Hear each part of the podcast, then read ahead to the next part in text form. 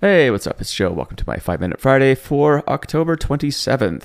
So, yeah, I've just been spending the week recovering from jet lag for my uh, two week uh, trips to uh, India and Dubai. Uh, sometimes jet lag's easy to get over. Sometimes it is absolutely gnarly, and this week just killed me. I, uh, um, but I guess that's what happens. so uh, other times I, I, just bounce back. Like there's it's like nothing happened, but I don't know what happened to this trip, but it was just uh, it's, it, they're, they're, far away, right? And so um, anyway, is what it is. Um, but just jet lag's one of those things you never get used to.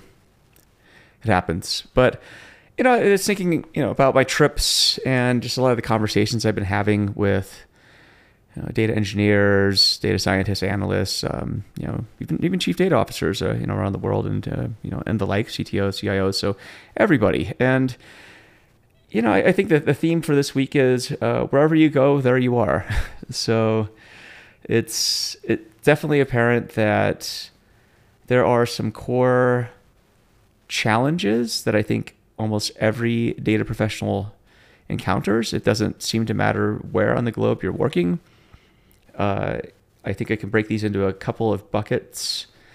Uh, the first one is working with the business. And so this seems to be the time tested, uh, time immemorial challenge of data teams crossing the chasm, so to speak, and working uh, within uh, either certain business domains or just getting the general business to understand what it is that the data team is trying to accomplish and you know, related matters. And this seems to be sort of the inevitable uh, challenge, I would say, that, that, data teams get into. And, and again, it, uh, probably sounds like a broken record at this point, but welcome to my world. Uh, you know, I, I, think that a lot of it stems from the fact that we approach things from a quote data centric uh, perspective first, and then we, um, you know, then we attack domains. Or I wouldn't say attack, but we um, you know, try and apply data to domains. And I think we, we really need to take a step back and first understand the domain that we're trying to work within,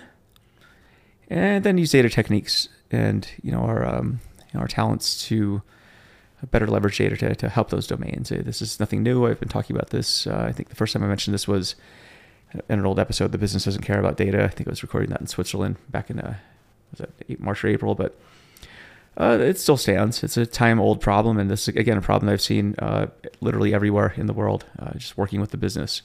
So that's the first bucket. Then the second one is, um, you know, what what tools do I use to address uh, the types of problems that I'm facing? And I think this, the answer to this question really depends on what it is you're trying to accomplish. So I, I, I really hate giving prescriptive answers for tooling uh, questions that I get because everybody's situation is different. I can't say that there's a single tool that's going to accomplish what you want. I can't say that every vendor out there has the silver bullet for your problem. Your problem is uniquely your problem, and that's why you get paid the big bucks to solve them, right? But this goes back to the first point. If you don't understand the domain that you're working in, you're simply trying to do data stuff to um, operate within that domain. I think you're at an incredible disadvantage. And so I'd first address this question by understanding what it is that you're trying to do. This sounds very commonsensical, but again, having talked to countless people in the field, uh, this is often ignored, right? We, we tend to come with a tools first approach instead of understanding the problem we're trying to solve and then figuring out the tool we want to use.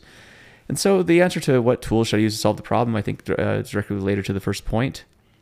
Uh, again, understand your role, understand what you're trying to accomplish, and then I, you know, would probably spend a good amount of time evaluating the tooling landscape out there. Right? Is open source the best thing for you? Is buying a managed service, a third party offering the best service, uh, you know, the best option for you? I think that that really is an individual um, decision based upon again your needs. Uh, you know, every vendor will tell you that uh, their solution is is the one that's going to save you uh, what I find funny in that argument is, you know, I have a lot of friends that are uh, enterprise salespeople at these uh, various data and tech tooling companies, and you know, the, the, uh, when they're working at company A, uh, obviously that's the tool that everyone needs to use. And the moment they jump ship to company B, well, then that's the tool they got to use. And sometimes it's funny when I see my friends working at competing companies, and you know, all I can do is just laugh at, um, you know, sort of the the inconsistencies, but you know, salespeople get paid a lot of money, and so I can't fault them for that. You got to chase the bucks, and that's what they do. So, which is understand who you're talking to in these discussions. Everyone's got a motivation, you know, to try and sell you something. So you you really do need to understand the problem that you're trying to solve, and you know, uh, the best way that you think you should solve it, and everything else I think flows from there. So anyway, that's hopefully useful advice. I would say it's advice that uh, I think universally applies around the world, which is why I'm mentioning it. And yeah, uh, it's just that easy and just that hard. so understand your domain, and from there, uh, I think you can better better assess the uh, technology and tools you want to use. So anyway, I am going to be off uh, on a domestic trip on Monday, getting back, and then flying to Toronto, taking my 13 uh, year old boy there for his birthday because I'm actually going to miss his uh, actual birthday because I'm going to be gone in Finland uh, the, the, following week. So, and just a lot more travel after that in uh, San Jose uh, for the MLOps community meetup with coactive.ai. That's on November 16th. So if you're in the area, uh, pop on by and say hi. It's going to be awesome. I love going to Silicon Valley and hang out with a lot of the uh, top AI talent there. It's it's just it's a different planet there, different beast. the talent pool stacked, and thankfully a lot of these people are my friends, and it's, it's cool to hang out. So and after that, going to be at reInvent on the 28th of November. And then got some things planned uh, for December, which I will announce once I get more details. So, anyway, uh, still a busy travel season. And um, yeah, more jet lag to, uh, to handle. But anyway, hope you all have a great weekend and uh, have a great Halloween too if you're, if you're out doing that stuff. I'll talk to you later. Bye bye.